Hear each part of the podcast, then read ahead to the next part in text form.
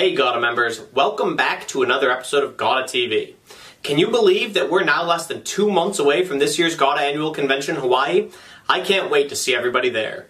Today's annual convention update is brought to you by Air Products. Air Products touches the lives of consumers around the globe in positive ways every day. Focused on serving energy, environment, and emerging markets, Air Products provides essential industrial gases, related equipment, and applications expertise to customers in dozens of industries. Be sure to check out the Air Products booth during this year's Contact Booth program on Monday, October 2nd. GAWDA's annual convention registration has now surpassed 1,000 registrants, the most in the last 24 years. Because of that surge in registrations, the Grand Wailea is now sold out. GAWDA had secured rooms at two other hotels in the area, but those have both also sold out. New registrants are asked to secure their own hotel accommodations before registering for the event. To view a list of the hotels in the area, check the description below. This convention has so much to offer. With the most registrants in a quarter century, this will provide unparalleled networking opportunities, so make sure that you're logging into the convention website and checking out the list of contact booths and registrants to have the best game plan before the event. This convention will also offer amazing educational opportunities. Here to talk about his presentation at the annual convention is Galen Emanuel. What's up, friends? Galen Emanuel here. I am so excited to be joining you for the 2023 annual convention for GAWDA in Hawaii in October. My keynote is going to be like nothing you have ever experienced. You're going to be super engaged, laughing your faces off, and come away with a lot of really profound takeaways that will change the way that you think about how you show up as a leader, impact your teams, like operate and impact and influence other people, as well as the way that you think about and approach driving culture inside your organization and teams. It's going to be phenomenal. I cannot wait. Uh, I will see you there there. And finally, it wouldn't be a trip to Hawaii without some Hawaiian culture. The dress code for the entire event is business resort casual, so leave those jackets in the closet. And for the President's Farewell Gala, we want you to dress to impress Hawaiian style. The best dressed guest will win a prize. I'm getting excited just thinking about it. We can't wait to see you all in person in less than two months. We've got a great show lined up for you today, so stick around right after a word from today's presenting sponsor, WeldCoa. Put WeldCoa's manufacturing expertise to work for you. WeldCoa has been creating solutions in manufacturing gas related products for over 50 years. Its team takes the time to understand your fill plant environment and design a solution that meets and often exceeds the objectives. When you choose WeldCoa, you can rest assured that you'll be investing in the most dependable, made in the USA products on the market today. We're here to support you, GAWDA. Get more with WeldCoa today. We're lucky enough to be joined first today by Robin Jussila. Robin is the training manager for Roberts Oxygen. Robin, we appreciate you being with us today. You gave a presentation during the Seven Springs Regional Meeting on maximizing employee potential.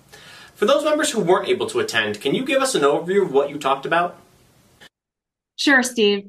The presentation was all about designing your training programs to develop capabilities that maximize the potential of your individual contributors and help your future leaders. So things like thinking critically, making decisions, solving problems, evaluating impact, learning from mistakes, generating new ideas. Often, employee training focuses on recall of things like policies, procedures, part numbers, information that is needed frequently on the job. With a hands-on manager, training might also include practicing those procedures on the job. And all of these things are necessary, but they're just the fundamentals. And what sets apart the good employees from the great employees is their ability to bring these higher level capabilities to the job as well. So we talked about the idea of focusing less on what employees need to know and more on what they should be able to do with that information. And then how to determine what those learning objectives should be for different roles and then how to write them. Another key point from the presentation was that it takes a different type of training to develop different types of skills. So I introduced a framework called Bloom's taxonomy, which breaks up learning into six different levels, and it helps you align your learning objectives to the most appropriate training methods for developing those skills, and ultimately closing any capability gaps. So it's not about going level by level to develop the skills, but rather choosing the right approach for training each skill. You just mentioned Bloom's taxonomy. You had a QR code during the presentation that explained what that was. How do you use Bloom's taxonomy in your role as training manager, and how do you feel it's helped develop a more capable and competent workforce? Yeah, that's a great question. I wanted this handout to be a really helpful tool for designing or planning appropriate training activities for the skills you want to develop in your employees. It provides a breakdown of Bloom's taxonomy and then includes some examples of skills at each level, along with some sample learning objectives and different types of learning activities you can use to achieve those objectives. The biggest challenge when designing training is really at the very beginning when you're establishing your learning objectives. They need to be really specific and they need to be able to answer the question, what should they be able to do? So Bloom's taxonomy helps with that because it includes action words you can use to answer that question. So for example, at level one knowledge, your employees need to be able to do things like remember, identify, and recall information. But at level five, which is synthesis, they need to be able to do things like create, design, or develop original work. So for me, it's a really helpful tool to get that process going. For years, there's been a focus on the skills gap and the lack of available skilled labor. How do you feel that a more robust internal training program can address that skills gap, but also aid in employee retention? I think there's a lot of great talent out there who are eager and willing to come into our industry and do the work. And one of the key messages that we talked about in the GAWDA MBA program earlier this year was the idea of hiring the right person, not the right resume. So I think we have an opportunity to be a bit more open in our recruiting process and try to bring in people from outside the industry. And if we invest in training to teach them the skills they need, they can excel in their new position. And if we have training programs in place for key roles like drivers, plant operators, warehouse associates, and sales personnel. It allows us to focus more on hiring for culture fit and natural ability, and then we can teach them the rest. Is there anywhere that you've seen common areas where training programs tend to fall short? What can GAWDA members do to internally bolster their training programs, and how will that help to grow their business? Yeah, I think the first thing is investing in formal new hire training programs, if at all possible, can yield a significant return for the business because you're creating a consistent message, a process that's repeatable and measurable, and you're putting less pressure and more confidence in the individuals who are responsible for delivering the training. You're also creating a much higher quality experience for new employees, which helps them ramp up more quickly and can significantly reduce turnover, especially in the first 90 days. The other thing that I think is really important, regardless of whether you have formal training programs in place or not, is getting the feedback loop going early and often.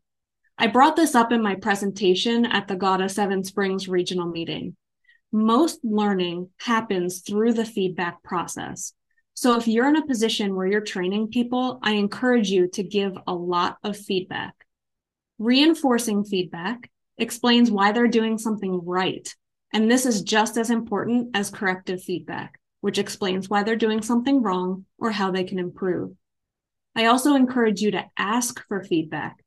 Even just doing a temperature check from time to time will give you insight into how your trainees are feeling, and you can adjust your approach accordingly. You were recently recognized as the new committee member of the year by CGA for your work on the Young and Emerging Professionals Committee. Can you discuss that work and why that's an area that you're so passionate about? Yeah, Steve. I came into the industry in 2019, very shortly before the CGA Young and Emerging Professionals Committee was formed. And I was really excited to join the committee and get involved as a newcomer to learn more about the technical aspects of the industry. And since I obviously don't have much technical expertise, I wanted to explore opportunities within CGA to bring the expertise I do have in training and talent development to the association and its members. And what I quickly realized was that I absolutely could do that. I'm currently chairing the Leadership and Professional Development Task Force for the YEP Committee, and I'm also contributing to the Technical Education Task Force where we've been actively preparing for the YEP Summit, which actually starts today. I'm also using my expertise on technical committees to contribute to things like writing safety posters, designing the new CGA handbook, and developing a new hydrogen safety education plan. Ultimately, I think that when you're volunteering your time, you can and should contribute anything you have to offer. And you shouldn't feel like you can't make a difference because clearly you can. And I think that's why I'm eager to encourage people to get involved with the YEP committee. It's a great way to get your feet wet and learn about how committees work. You can find an area where you can use your talents and then dig in. It's important for people who are coming into the industry to get involved in industry organizations like CGA and GAWDA so you can not only capture the tribal knowledge that's out there, but also influence the future direction of the industry. Your career has been spent in training. Roberts is one of the largest independents in GAWDA, but a lot of GAWDA members fall more into the mom and pop 10 employee size. How broadly applicable is the information that you've laid out today to a smaller company? Yeah, Steve, I would say that it's absolutely something that you can incorporate into your training, even if you don't have formal training programs. You can use these tools just to plan for a coaching session or a one on one meeting with an employee to give them feedback or help develop their skills. Is there anything else that we didn't already cover today that you wanted to mention before we go? Yeah, I thought it would be nice to bring this conversation full circle and reinforce my belief that getting involved, whether it's watching this interview, attending GAWDA events, participating in the YEP summit, or working on developing CGA safety standards. These things are absolutely worth my time and they're worth your time because participating in these types of activities is exactly what helps develop those higher level capabilities that maximize employee potential. Robin, thank you so much for being with us today. We really appreciate it. Being active for more than 70 years, always following the original mission. Wherever gas is the integral part and provides energy for everyday life, there will be the technological and productive commitment from Cavagna Group. We're lucky enough to be joined next today by Greg Doria. Greg is a senior vice president at Lincoln Electric and the president of Harris Products Group. Greg, we appreciate you being with us today. You recently gave a presentation about intentional leadership, which is GAWDA President Robert Anders' theme for his year as president. For those people who weren't able to attend, can you give us an overview of what you discussed? I really wanted to, you know, as part of the theme this year with GAWDA, I think it's a it's a it's a great topic overall for for us to discuss as an industry, uh, intentional leadership. But I really wanted to focus on the strategic portion of it. Um, a key component to being intentional about your leadership, to be deliberate about what you're doing, having a plan, being able to communicate it, is your strategy. Um, strategy is key to being intentional as a leader, leader because that's really how you're communicating direction to your organization and your team overall. So I thought it would be a great topic to cover and a little bit more nuanced than some of the talks that we've heard from uh, um, than kind of generally on intentional leadership. You took over as president of Harris about two years ago for Dave Nangle, who had been the president for more than 20 years. And on top of that, you took over at the height of COVID. Can you discuss some of the first steps that you took to be a strategic leader in that particular moment? I've been fortunate enough to to have a lot of um, uh, great mentors and leaders and and teachers in strategy in my career. Um, you know, so I've, I've had that experience and and I've and I've moved around and changed jobs within Lincoln Electric uh, quite a bit. So which has kind of forced me into thinking about each role from a strategic perspective in terms of how you can make that impact and provide that guidance to the organization. So um, here at Harris in particular, you know, uh, Dave was was uh, retiring post COVID, and we just completed an acquisition, and so it was a completely different business um, than uh, than you know essentially from the day that Dave left, and so we had to build a strategy around a team in terms of what the organization was going to be, and then what were the key things that we were going to focus on in terms of what choices were we going to make, who were we going to be as an organization, where were we going to compete, um, and how are we going to serve our customers and which customers uh, where we're going to focus on and serve overall in terms of and with what products and what solutions. And so I, I it's been an interesting experience in terms of trying to develop that. And uh, I, I really like the path that we're on, but it's a great exercise um, in terms of as you're transitioning in, sometimes you're taking over for a leader who's been there a long time, has a lot added a lot of value to the organization. And we see that even within the GAWDA members in terms of independent distributors in family businesses, the next generation taking over. And you want to be able to hold on to the core values of the organization that your predecessors brought in, but build a strategic vision by giving that new vision, a, that new objective or new idea of the future um, in terms of where you can take it based on the new externalities and the new leadership and the new new workforce and generation and culture that's coming up within within the organization. So hanging on to those core values from your predecessors while um, developing that vision for the future creates your overall strategic vision. I think it's uh, it's a challenge that we all face uh, in in this industry and others. You'd mentioned during your presentation that you learn from your mentors, but you can't be a carbon copy of those mentors. Can you discuss some of the ways that Harris has changed in the two years since you've become the president? With within Harris, organizationally, we've changed quite a bit, and so our leadership team has been uh, been changed completely in terms of how we're structured, um, in terms of how we've built the business organizationally. We've kind of separated into separate business units so that we can get the decision making closer to the customer. And for me, that's key in terms of the strategy, especially as you grow as a business. That um, the kind of old style, older style command and control um, doesn't work as well in today's environment, and you want to be able to enable your your team to make decisions quickly and close to the customer. And so, if you build a structure that allows your leadership and your commercial leadership and your operational leadership to do that, um, then the customer is going to be much happier because they get those decisions uh, much more quickly as opposed to you as a leader trying to interject all the time. But to do that, you have to give uh, those key principles to guide the organization. And so that's one of the things that uh, that I've been really focused in the last um, uh, you know 10 to 12 months and really building this these principles, these core principles to our organization so that everyone's clear about what they need to do in terms of the objective, how they do it, how they get there, the decisions they make, those are theirs. They own those decisions. Um, so it's been an exciting uh, process to see some of those changes and how we develop it across uh, across the organization. Everybody talks about the concept of hitting the ground running.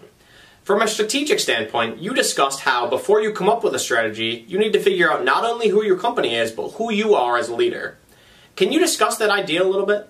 Yeah, it was it was more about um, you know strategy is about making choices. It was a very famous phrase from Michael Porter uh, back in I think it was 1996 when he published "What Is Strategy," and it's used throughout organizations today. But he said the essence of strategy is about choice, and what he meant by that is uh, what trade offs are you going to make. So the very first choice you need to make is who are you going to be because you can't be everything to everybody. And that's true as a leader, but that's true as an organization in terms of who you're going to be means where are you going to compete? What markets and uh, and what customers do you want to compete in? And geographically, where do you want to compete? What services and, and products do you want to offer in terms of what you're going to compete? And really, you got to look for those areas that you're going to add value to the world, to your customer, to your employees, and that really defines who you're going to be and that's really your first choice and that first choice is it starts right away from from making those trade-offs and making those choices and then from there it cascades into building those principles and some of those other key elements i discussed about strategy. Are there any common missteps that you see leaders especially new leaders make when they step into these new positions?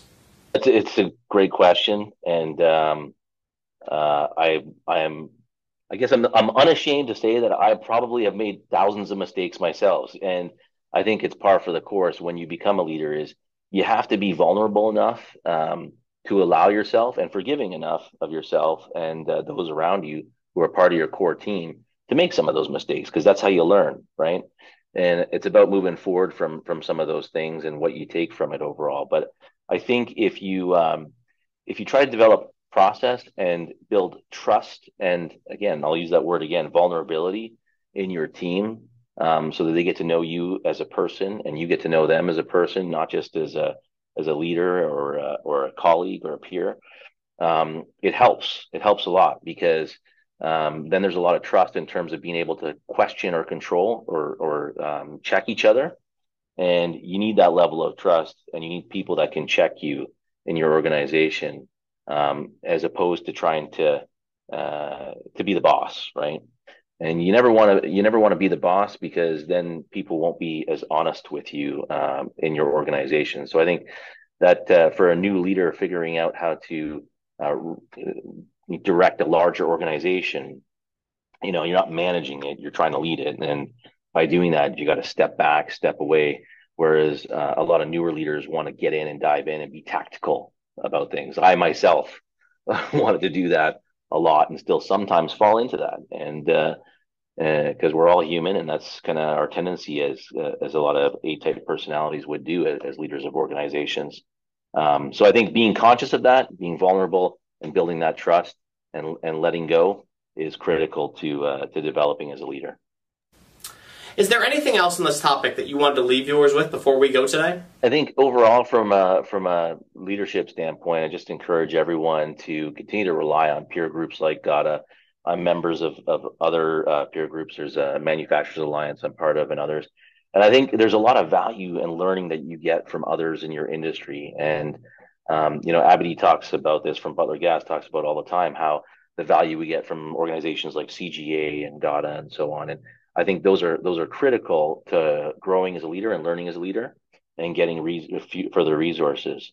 On the Harris side, we continue to uh, to expand overall, um, and we're really excited about the future, especially when it comes to uh, gas equipment and specialty gas equipment. Um, we uh, we have a, a, an incredible new leader, Kim Elliott, in that space, and uh, she's really driving new product development and uh, operational excellence and uh, we're excited about some of the new products that are coming out uh, across the, the field on the gas equipment side, uh, while maintaining and, and, growing our brazing side of our business as well. So uh, we're excited about the future, good things happening, and uh, looking forward to the uh, GAWDA National this year as well and seeing everybody there. So, Greg, we appreciate you being with us today. Thank you very much.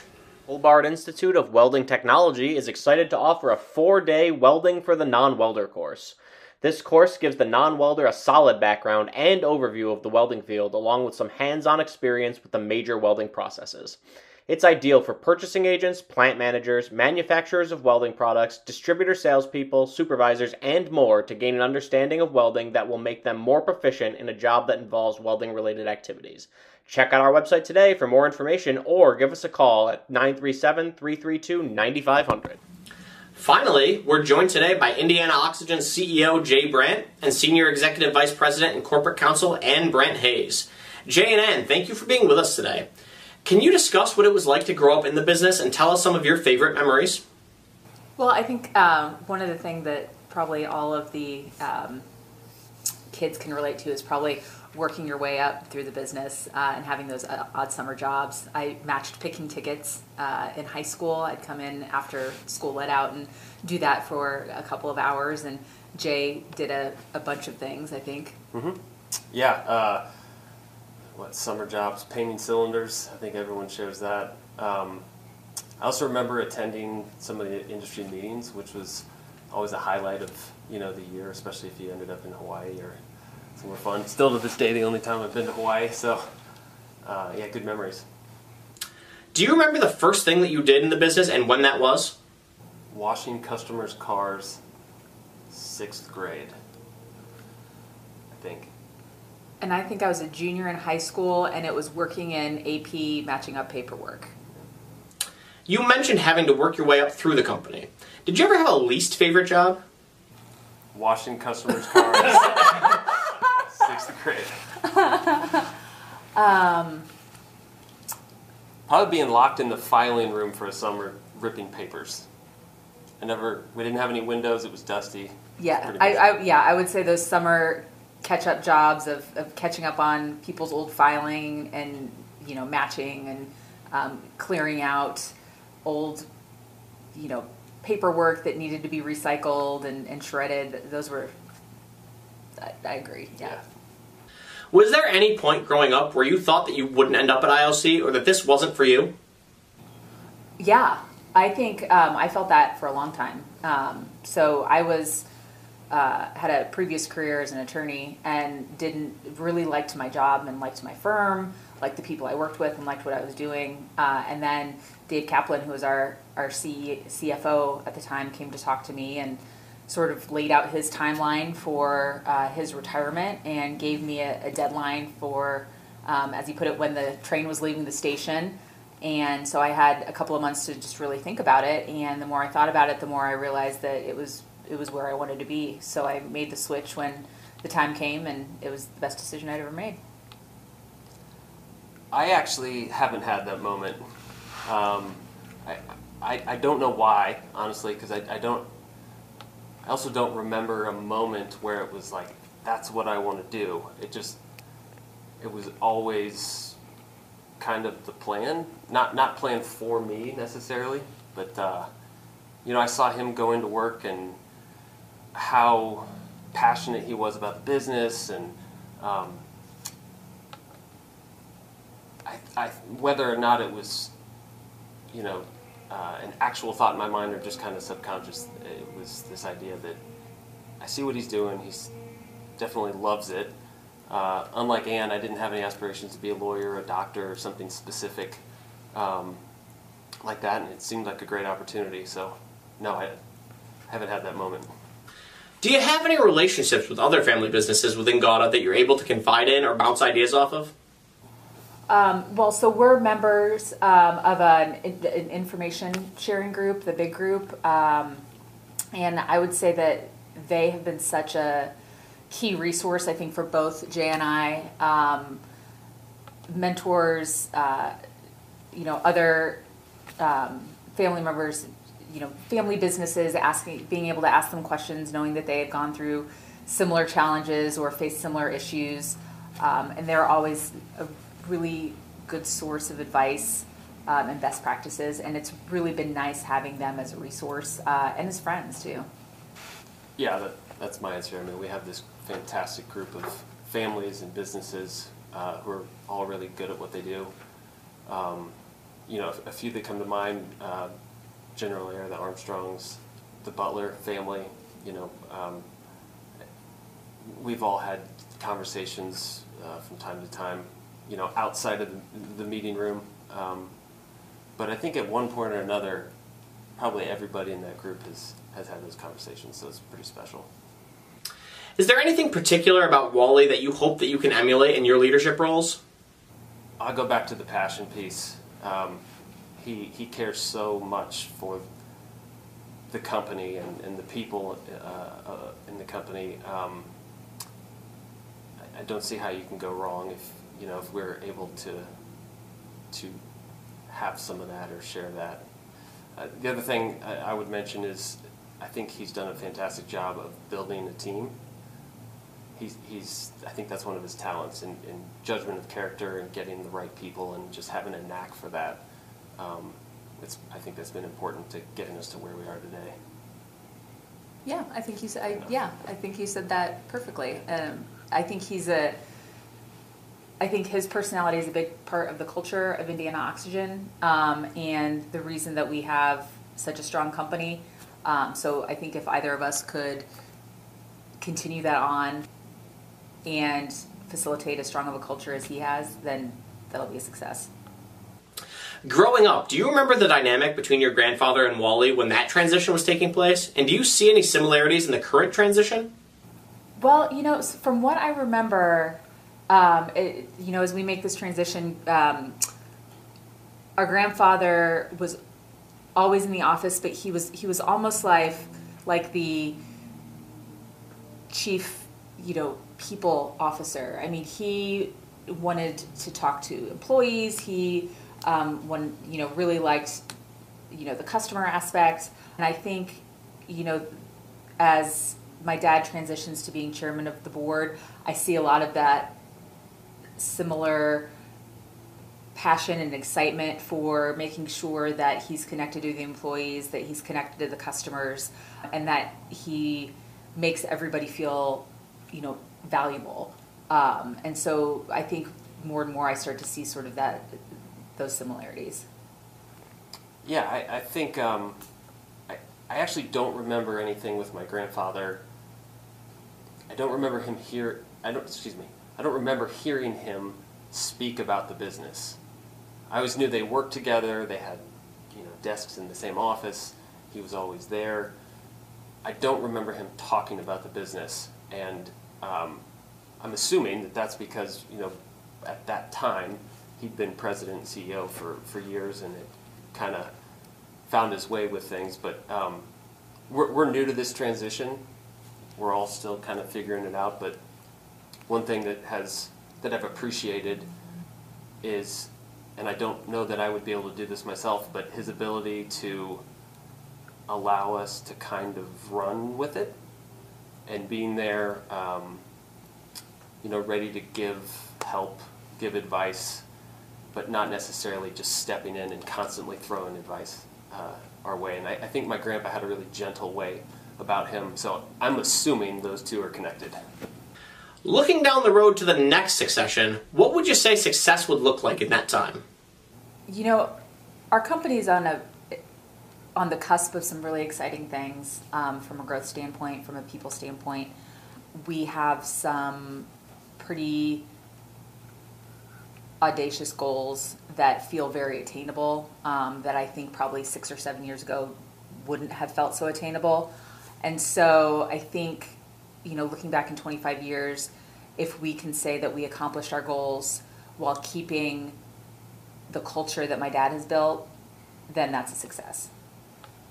Yeah, I, I don't think I can answer that better. I mean, uh, the spirit, the culture that he's helped create, and the core values that are part of that. Um, as long as we're doing business uh, and have helped, you know, have let those guide us, I, I, think that's success. What's your favorite part about coming to work every day at Indiana Oxygen? I'd say each day's different. Um, you know, everybody has those tasks that they have to accomplish each day, but there's always a, a curveball thrown or a, a, new problem or a new opportunity.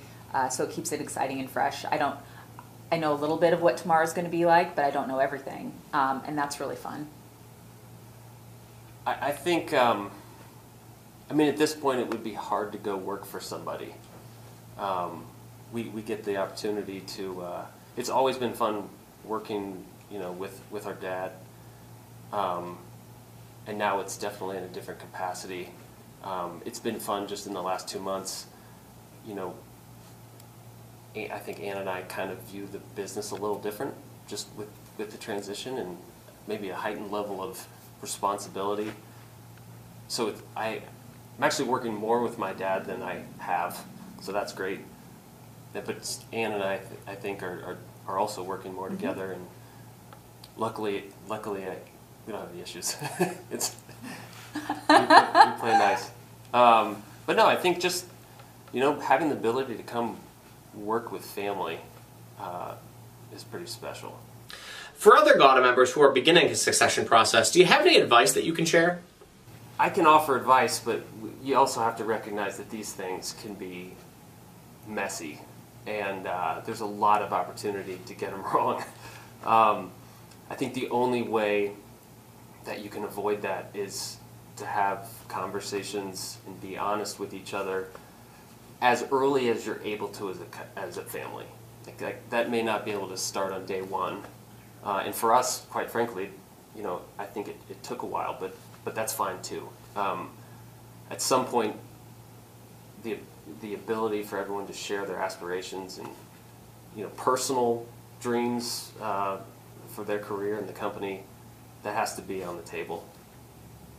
But, but yeah, we were, I think we were fortunate enough that we all kind of have a similar vision for what the company could be and and um, similar goals and. I, I think my dad saw how it could go wrong and and um, really thought about a, um, succession a long time ago and, and started putting the framework in place so that when the time came we would sort of almost have an operating manual. Um, and, it, and that's not to say that everything you can plan for any circumstance or any curveball that can get thrown your way uh, but the fact that he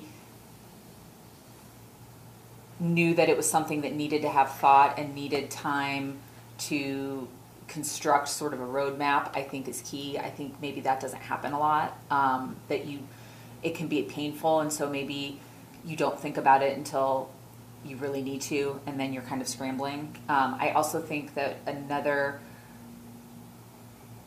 important aspect would be to not shy away from conversations that may be difficult or emotional um, because a lot of times the company and the um, you know president CEO are very intertwined um, identity wise and so making that transition can be difficult. And it's, it's important to, to power through and, and to make sure that everybody is having an open honest conversation even if there's the potential for hurt feelings or, or tackling difficult subjects because it is a difficult subject and i think we've done that really well With other family businesses, people have stressed the importance of keeping the family and the business separate so that you aren't bringing family issues to the office or office issues to the Thanksgiving table. Can you expand on that idea? I mean, I think it's I think it's good in practice, and I think in an ideal world, that's what you would do. Um, I think realistically, it's very hard, um, especially when you know you, especially you know with my dad and and Jay and I, if you're passionate about it and you love it, it's naturally something that you're going to talk about. Um, and sometimes, honestly, you know, on Sunday evening when we're all sitting around, maybe the only time that we can have some quick conversations about some issues that have popped up or or, or uh, some topics that we want to discuss. So I think that there's, I, I think more than keeping a wall, I think it's all about balance.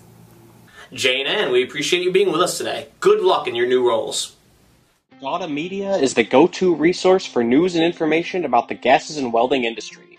Through our wide variety of publication platforms, GAWDA Media keeps our members up to date on all of the most breaking news, emerging trends, and member events in the industry. Want to get your company's message seen? We have a quarterly print publication, a twice monthly newsletter, an online buyer's guide, and a twice monthly news show. If it's happening at Gas and Welding, it's happening on GAWDA Media. Want to learn more? Contact your GAWDA Media representative today. Hi, this is Colleen Kohler from the Member Services Committee here at GAWDA, and I'm here with Alicia Coats from Abicor Binzel. Thank you so much for joining us today. Thanks for having me. Yes, absolutely. So, can you tell us a little bit about your organization and your role there? Um, so, Abicor Binzel, we're a welding equipment manufacturer. We are a German company, but we're based out of Frederick, Maryland. So that's where I work. Our North America headquarters are in Frederick, Maryland. Um, I'm a marketing specialist there. So advertising, social media, um, publisher ads, anything that really falls under that umbrella, we take care of for the North American market. Great. So, Abicor has been a member of GAWDA for some time, but you are a new member within Abicor coming to GAWDA. So, can you share with us what you were looking forward to coming to the event today? Yeah, so I just recently started with Abicor back in August, so I'm fairly new to this industry. Um, so I was just really looking forward to getting to meet so many new faces, um, especially get to connect with the women in the welding world as well too.